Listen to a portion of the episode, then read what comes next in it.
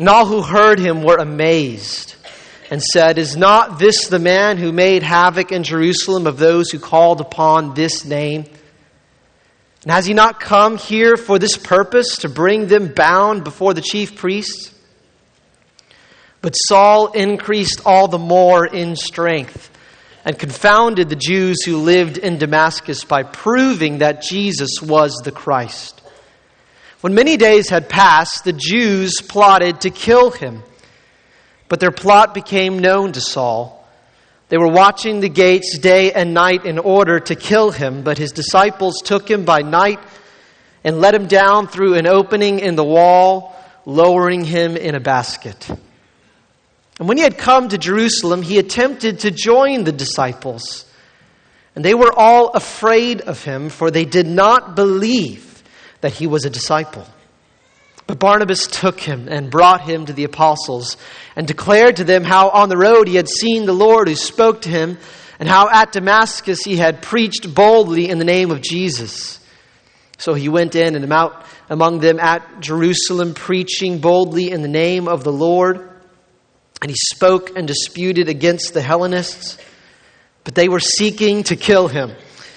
And when the brothers learned this, they brought him down to Caesarea and sent him off to Tarsus. So the church throughout all Judea and Galilee and Samaria had peace and was being built up and walking in the fear of the Lord and in the comfort of the Holy Spirit, it multiplied. Let's pray together. Lord, we, we are delighted to come together as your people, not only to celebrate the work you have done but to right now, in this moment, hear you address us. God, you are speaking to us through your word proclaimed. So, God, may our hearts be opened wide to receive the healing of your message for us this morning. I pray in Jesus' name. Amen. Well, there's nothing quite like a well planned and well executed surprise. There was a Valentine's Day episode of The Cosby Show in which the men of the family uh, secretly make a pact, they, they make a bet to see who can give their wife the most romantic gift for under $25. Well, the wives find out about this and they are not happy. And so they agree that they will remain unmoved and unimpressed by their husband's gifts. Uh, well, the two daughters cave under the romance and they fall into their husband's arms. But then it's time for Cliff Huxtable, played by Bill Cosby, to present his gift. And he begins by saying, Many years ago, a young teenage boy walked with his girlfriend to the drugstore to share a soda. And the drugstore had a wooden barrette with a glass stone in the center. And she admired that barrette, but the young boy had no money to buy it. But for tonight's occasion, I was fortunate and I called and I called and I found a collectible store that had that same wooden barrette with the glass stone in the center. But Mrs. Huxtable is not impressed. and she says, I never wanted the barrette. Eunice Chantilly wore that beret, and I said that it was tacky. What I wanted was the green plastic bracelet, Cliff, and not that tacky beret. And she tears open the box, and sure enough, it's the green plastic bracelet. He had her. And I think that's what we find in our text this morning. God is full of surprises for his people. Verse 1 of chapter 9 begins by saying, Saul still breathing threats and murder against the disciples of the Lord. And then we just read verse 31. So the church throughout all Judea and Galilee and Samaria had peace and was being built up. How did we get here? How, in the span of one chapter, do you move from the most discouraging day to what appears to be a most encouraging day. This is a peculiar path to peace. But this is always the case with Christianity. Here's what I want you to see from God's word this morning. And not only see it, but I want you to feel it. And it's this Jesus is redemptively surprising. And so believers should never be hopeless. First, Jesus is utterly surprising. You cannot predict what he's going to do. You can't simply extrapolate the data. You know, you have a data point here, and then you have a data point here. And so, engineering minds, like our senior pastors, they want to be able to draw a line and say the next data point is going to be down here. But you can't do that. In this passage, the line is drawn across the graph in the opposite direction. What I want us to see is that Jesus is always doing stuff like this. In fact, the message of Christianity is built upon unexpected paradoxes that we'll look at. The way up is down, and you lose your life in order to find it. But second, Jesus is not just surprising in a haphazard, arbitrary way, you know, whimsically orchestrating events in order to give us whiplash. This is not Alice in Wonderland. No, he is redemptively surprising. He's surprising for our redemption, for our rescue, for our good. He is after our peace. And so, at no point in the history of the church or in our personal lives do we have reason to be hopeless. And I think there are three of these kinds of surprises that our text gives us. The first is this the criminal Jesus is the Son of God, and his chief persecutor is his most famous follower. Verse 20. And immediately he proclaimed Jesus in the synagogues, saying, He is the Son of God. And all who heard him were amazed and said, Is not this the man who made havoc in Jerusalem of those who called upon this name? Has he not come here for this purpose, to bring them bound before the chief priests? But Saul increased all the more in strength and confounded the Jews who lived in Damascus by proving that Jesus was the Christ. Now, verse 20 may not seem like a surprising statement to us because we are Christians, and at this point in the book, we've already seen the high view of Christ that it presents. But this is actually the first time that the book of Acts refers to Jesus as the Son of God. It's the only time that it refers to Jesus as the Son of God. And this is the first time that we see the newly converted Saul publicly making this profession. And there are two things that are striking about this. He's preaching in the Jewish synagogues, and he's speaking about the man, Jesus of Nazareth, the guy who was notoriously crucified as a criminal and blasphemer. And he's looking these Jews in the eye, and with a straight face, he's saying, This Jesus is the Son of God.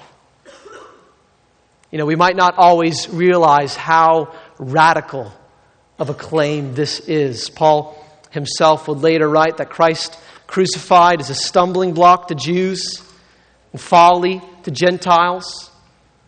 Roman crucifixion was reserved for the most reviled of criminals of the Boston Marathon bomber variety. Fathers would use those who died on the cross as a teaching lesson for their children of the kind of people that they mustn't grow up to be. And for Jews, there was theological freight behind it because the Old Testament declared a curse upon anyone who hung on a tree. So, in the Jewish mind, the concept of a crucified Messiah was an utter contradiction. I recently heard one pastor compare it to the phrase godly child abuser. And yet, here is Paul claiming that the man who died naked on a garbage heap outside of Jerusalem, pinned to a stake and drowning in his own blood, was not only the Messiah and the singular hope of salvation, but God Himself. This is either shockingly ridiculous or it is redemptively surprising. You can never predict it. So Paul writes in 1 Corinthians 1 21, For since in the wisdom of God the world did not know God through wisdom, they did not arrive at it on their own estimation, it pleased God through the folly of what we preach to save those who believe. And here we are. By the way, if you are here this morning and you don't identify as a Christian, uh, first, you are, you are not alone in this room, and we are so glad that you are here. But we want you to know this is what we Christians believe, unembarrassingly. We worship a Palestinian Jew who was the Lord of glory he was not a mere prophet or teacher or sage, but God incarnate, and he bore upon himself the curse of our sin at Calvary and buried it in the ground beneath the weight of his mercy. And he has risen again with all authority in heaven and on earth. And he's the most amazing and intriguing person you will ever know. He blasts through our natural anticipated categories. He doesn't fit in them. To the world, he is an oddity. But to his people, he is chosen and precious.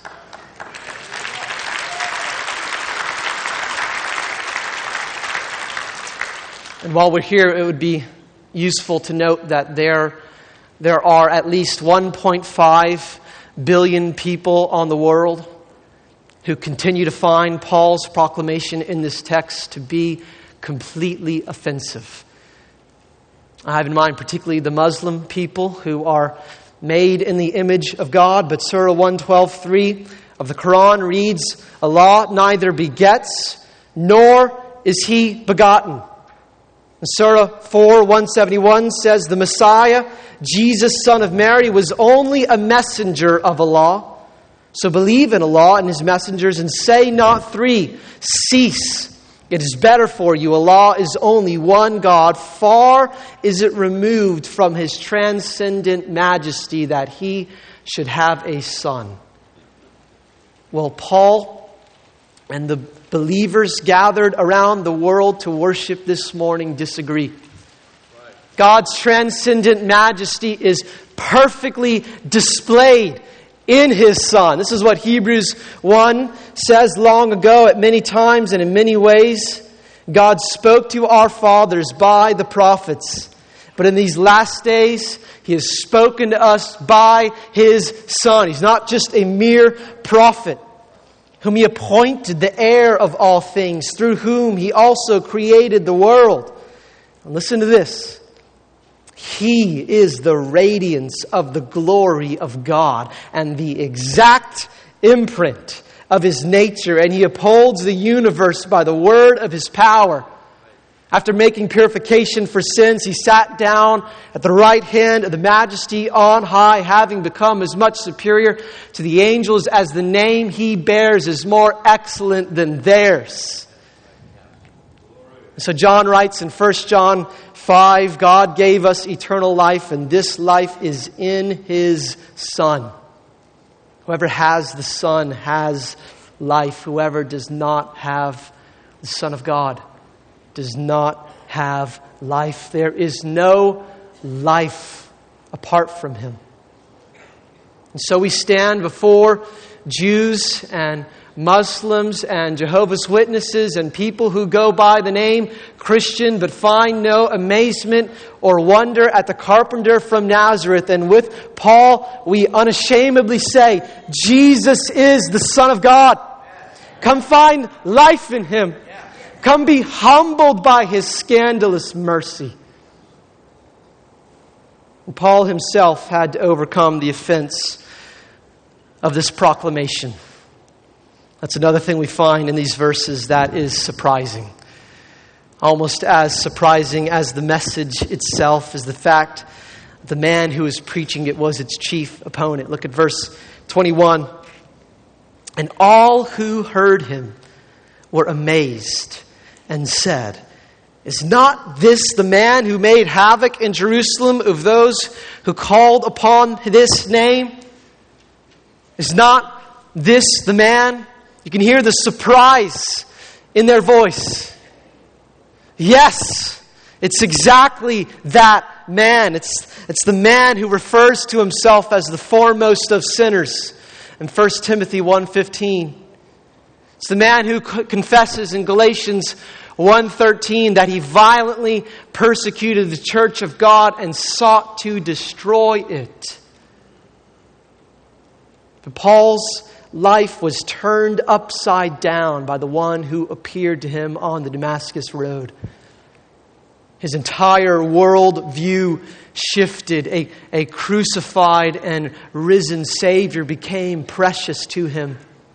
He relocated his boast from outside of himself and placed it in Christ and lived to proclaim him. And here he is boldly declaring that Jesus is the Christ, the Son of the living God. His, his question that he asked in verse 5 of this chapter, Who are you, Lord? has been decisively answered.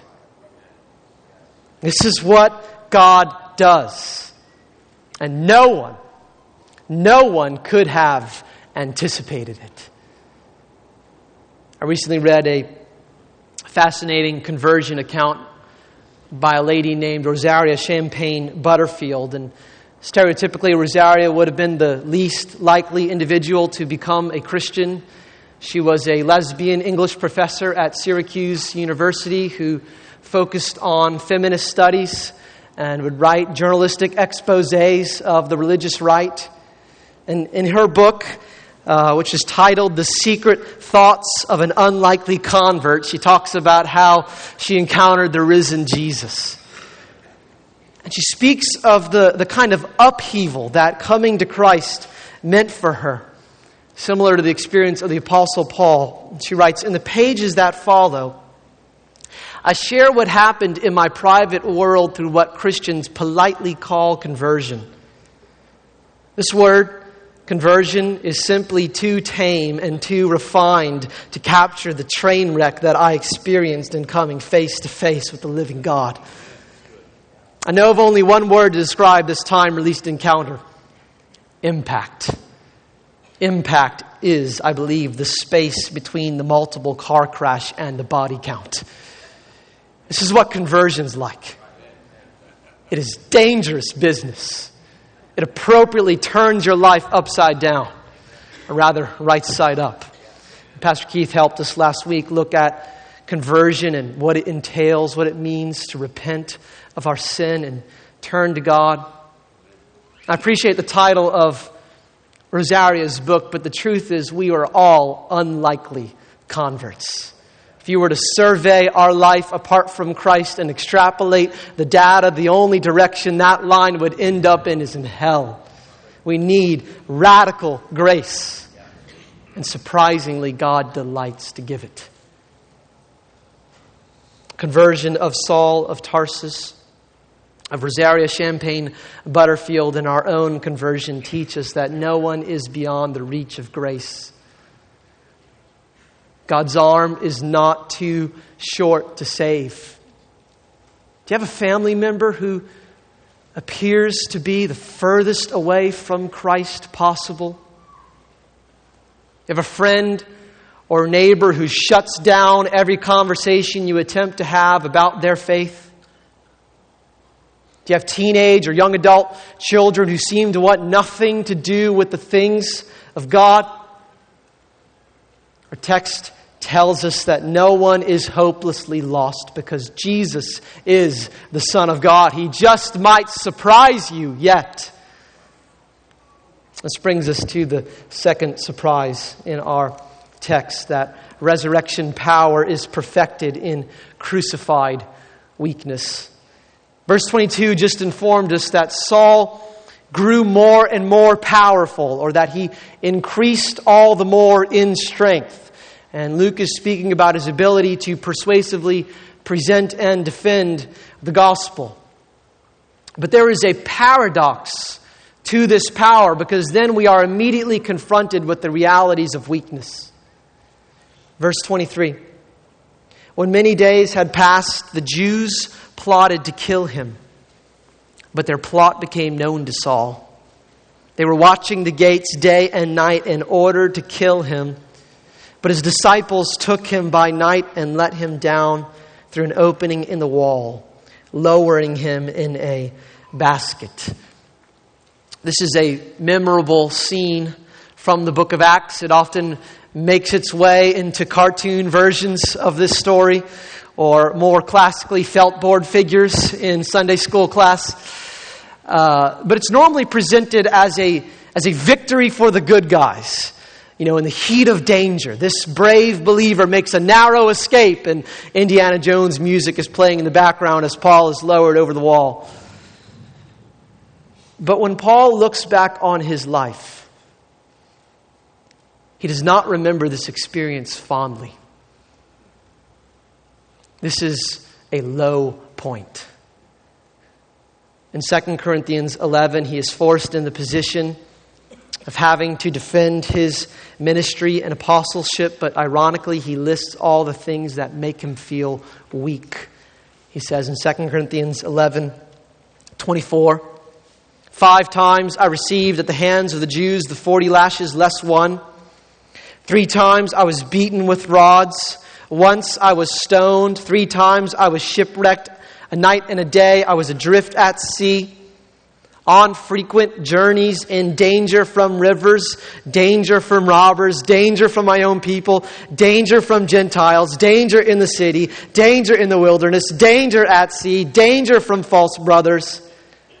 In toil and hardship through many a sleepless night, in hunger and thirst often without food and cold and exposure. And apart from other things, there is the daily pressure on me of my anxiety for all the churches. Who is weak? Now, I'm not weak. Who's made to fall? And I am not indignant. If I must boast, I will boast of the things that show my weakness.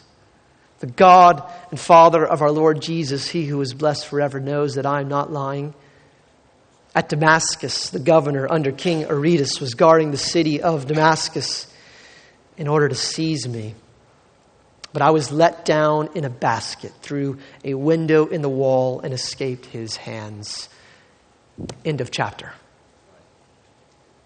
So Paul lists stonings and beatings, shipwrecks, and a multitude of dangers and hardships, but his crowning illustration, the way that he concludes his list, is the time he needed to escape in a basket. What's happening here?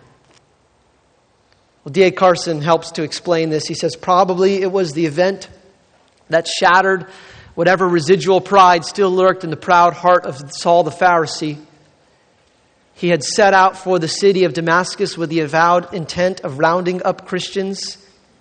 He left the city not as the hunter, but as the hunted.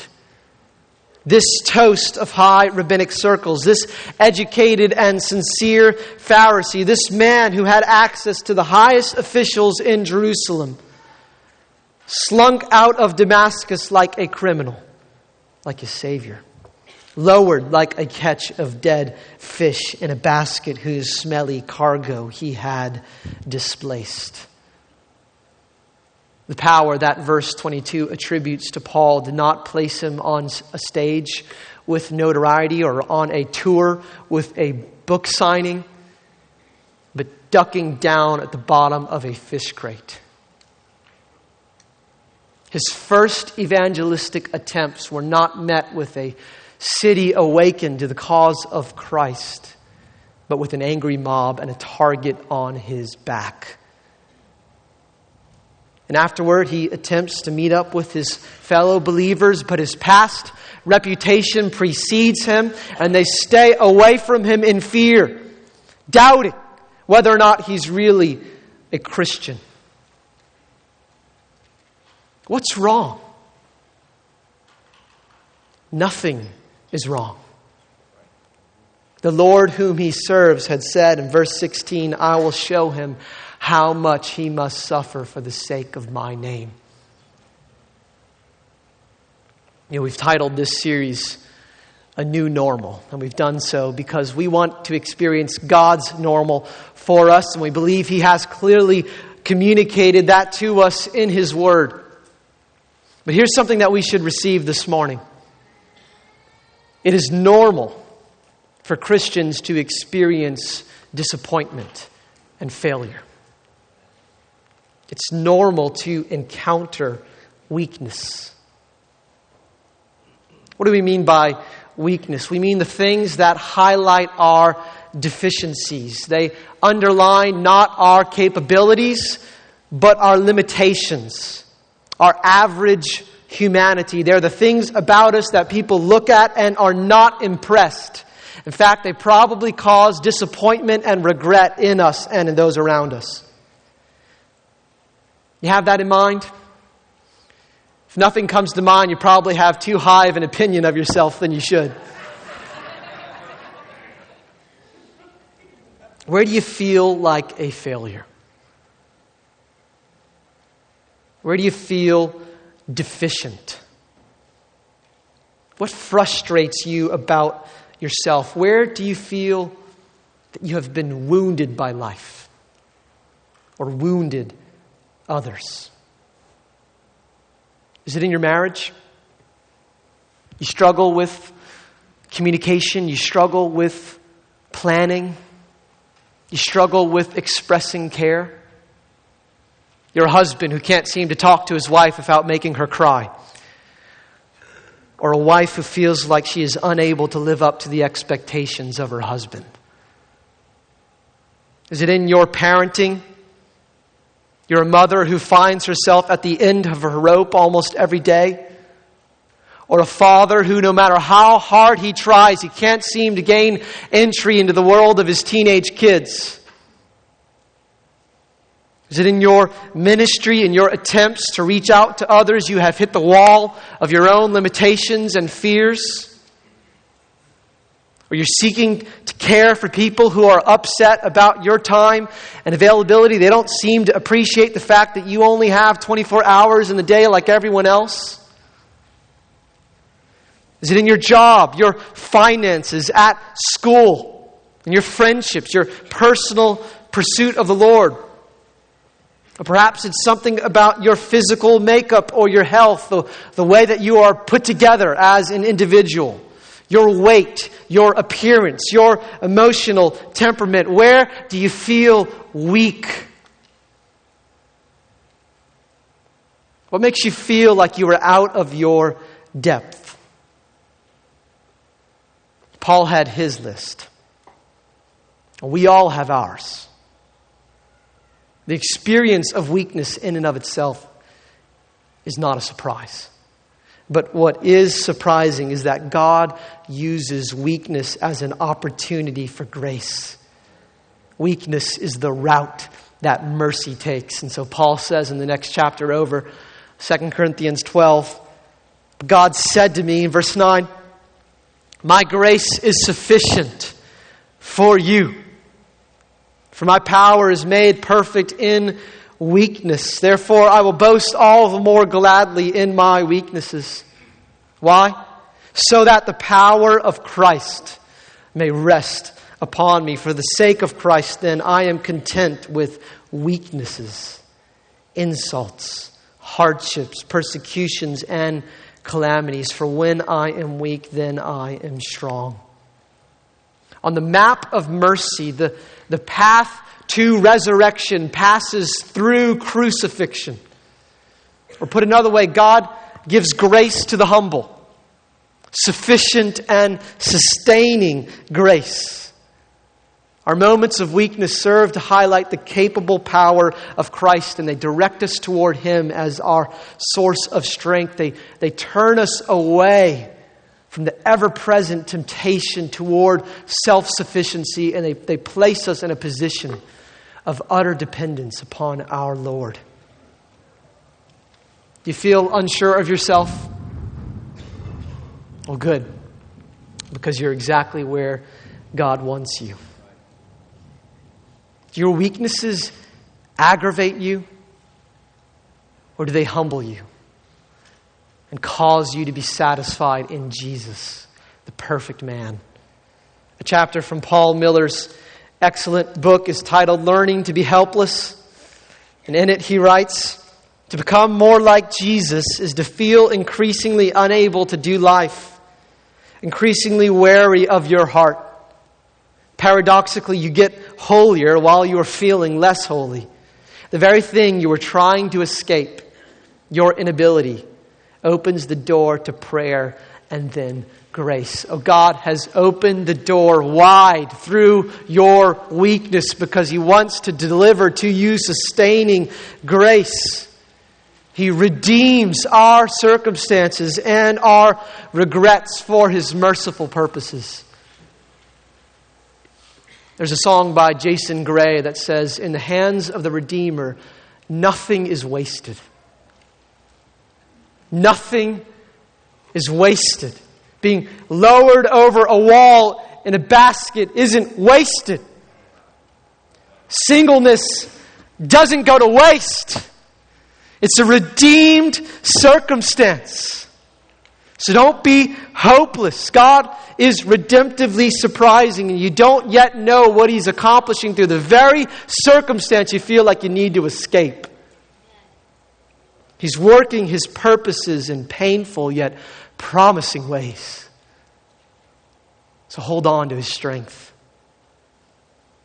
Sets up our final surprise in our text. Peace travels through suffering, and comfort comes from fear.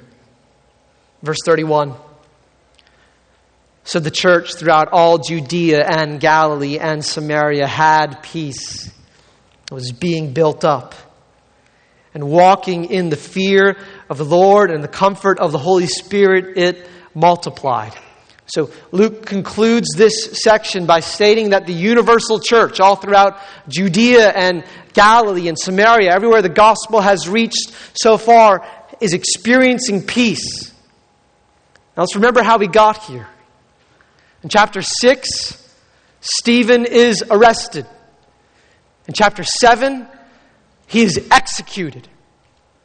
In chapter 8, the church is scattered because of persecution. At the beginning of chapter 9, Saul is still breathing out threats of murder against God's people. This certainly is a peculiar path to peace.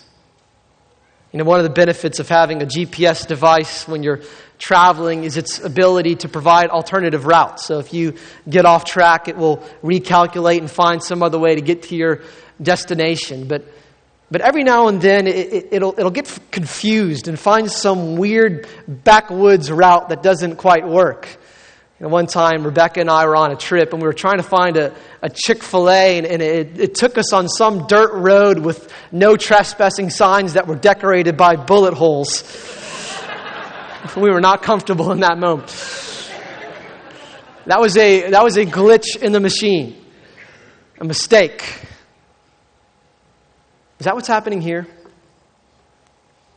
Is this a glitch? Certainly, God could have provided an alternative route, one that allows the church to pass around suffering in the way that we might avoid traffic during rush hour. But instead, He has them pass right through suffering in order to arrive at peace. And this, too, is normal for God's people. Do you find yourself on the road of suffering, like we sang about? The road is difficult, it is dangerous, but the destination is surprising. And so, again, the Apostle Paul writes in Romans 5 3 We rejoice in our sufferings. This is a distinctively Christian message. We rejoice in our sufferings, knowing that suffering produces endurance. And endurance produces character. And character produces hope. And hope does not put us to shame. God is not after our shame, He is after our hope. So resist the temptation to be hopeless on the day of suffering. Verse 31 gives a picture of the, of the church enjoying the hand and favor of God. The church is growing, it is, it is being built up. Believers are being added to their number. There is a, a tone of prosperity and encouragement. And no one could have predicted this. If you're reading the book of Acts for the first time with, with no prior knowledge and you open up to the beginning of chapter 9, you could never have guessed that this is where it would land. It's a twist in the story, an unexpected ending. What kind of narrative are you writing for your life? Do you do that mentally? You script out the next several pages?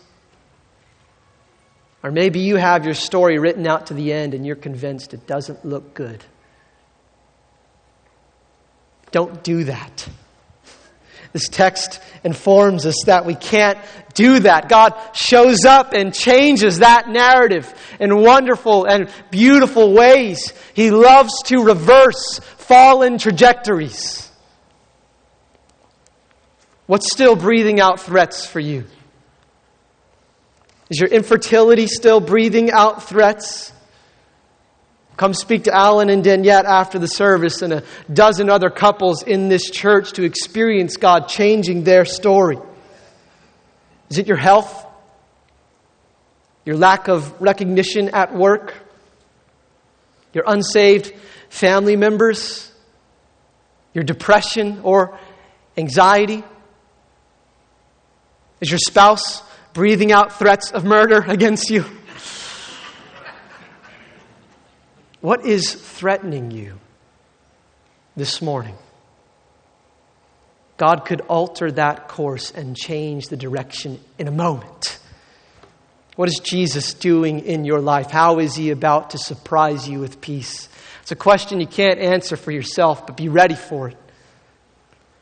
This doesn't mean it's always a happy ending, humanly speaking, or that there are no troubles encountered along the way. No, we, have learned that power is perfected in weakness and, and peace travels through suffering. So, along with your Savior, you'll experience crucifixion in one form or another. But it is always for redemption. How is God redemptively surprising you? How, how is He about to surprise Lakeview Christian Center? Or the church among the nations. You can never predict what God will do. You know, culturally speaking, there, there's much that discourages me today. The days ahead do not look good for the American church. Saul may not be ravaging the church, but consumerism is ravaging the church, and postmodernism is ravaging the church, and moral indifference is ravaging the church, and inconsistency and busyness is ravaging the church. But at no point in history, and certainly not now, do we have reason to be hopeless. What is God going to do this century for his people? Just you wait there's anything that we learn from this text, we learn that he loves to turn things around. Eric, you can go on back up here. John Piper says, in a way that only Piper can Jesus Christ is not dead, and he is not distant, and he is not silent, and he is not weak, and he is not uninterested in the world and in the progress of his mission and in your life. He is alive and what he began to do in his earthly life, he is continuing to do. That's why we're reading the book of Acts. He's full of surprises for churches and for nations and for families and for individual people. Amen. What does it look like? What's the proper response to God's redemptively surprising activity? Well, this verse informs us. Walking in the fear of the Lord and in the comfort of the Holy Spirit, it multiplied. Fear and comfort. Seems like an oxymoron, right? It's another paradox, another surprise. Here's what I think it means stand in awe of God's sovereign power to reroute the path of nations and peoples. In other words, walk in the fear of the Lord. Never presume upon his wise providence or his omnipotent ability to affect kings and kingdoms or living rooms and classrooms. Worship the God who does stuff like Acts 9. Behold and be amazed at the God who is our God. And second, experience the assurance of God's ability to specifically target you in your circumstances and care for your heart. Put another way, receive the comfort of the Holy Spirit. Receive that this morning. He's not distant. He's not disengaged. He's not disinterested. He's present to comfort, present to affect change, present to heal where brokenness has harmed you, present to sustain and perfect His power in the midst of weakness. He's present to surprise. So let's be encouraged as a church. Let's be a hope filled people. Amen.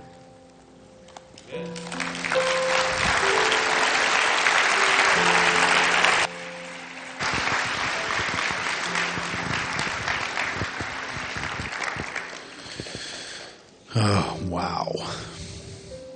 Evan, that was just deeply effective, deeply meaningful, I know, for all of us. Um, I have more to contemplate here and more questions to help me discover what's inside of me than I have space to write down here. Eric's going to close us in a song, but how do, how do we take this with us because I think it sits in a real, real space in our lives. Hopefully, there's not anybody here who can't find this is finding us in the crosshairs. This is just the impression I had. He used the word receiving here at the end. Hearing is not the same as receiving. We all heard a great message.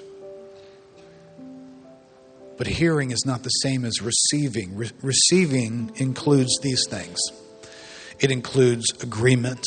Right, so I, I need to come into agreement with what was said.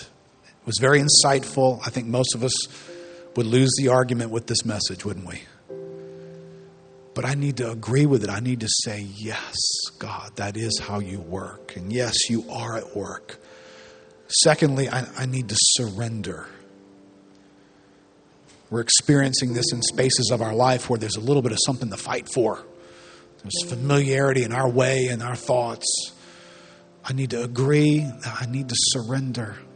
Whatever space and category I found myself in, Lord, I'm, just going to surrender in this space to you. And third, I need to have faith in that category now. I think if you don't do those three things, then you really didn't receive this word agree with the word, surrender to what God has shown, and have faith in the future that God is at work in our lives. Let's, let's stand up together and let's let those things soak into us as Eric closes us in song and let the Lord speak in those places. Father, oh Lord, thank you for the seed planted in our lives.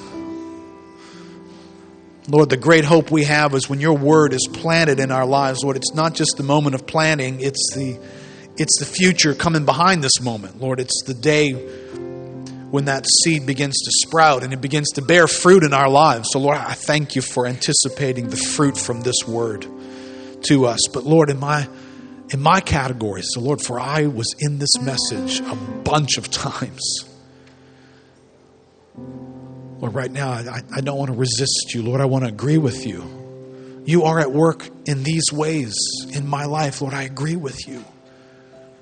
And Lord, I surrender to what you're doing Lord, you are at work in my weaknesses, perfecting your strength. Lord, you are finding a route, an avenue of grace to travel into my life through these moments that I've been begging you to get rid of. Lord, I, I surrender to your ways. Lord, I surrender to how you do things in my life. And God, I, Lord, I, I emerge from this meeting with faith, Lord. Not just dwelling in the difficulty, but faith for my future because you are at work in these ways in my life. So, Lord, as we sing this song, Lord, bring our hearts into agreement, bring our will into surrender, and fill us with faith, Lord, to receive this word. In Jesus' name, amen. Who has held the oceans in his hand? Who has numbered every grain of sand? Kings and nations tremble at his voice. All creation rises to rejoice. Behold our God seated on his throne. Come, let us adore him. Behold our King, nothing can compare. Come, let us adore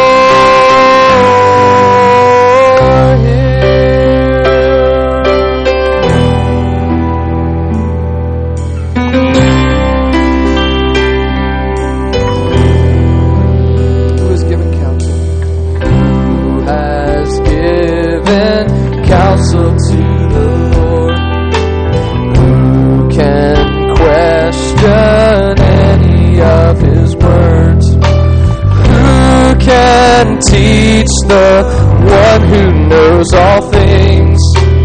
Who can fathom all his wondrous deeds? Behold our God seated on his throne.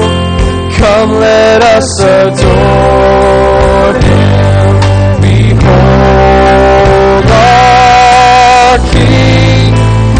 Nothing can compare. Come, let us adore him. We adore you, Lord.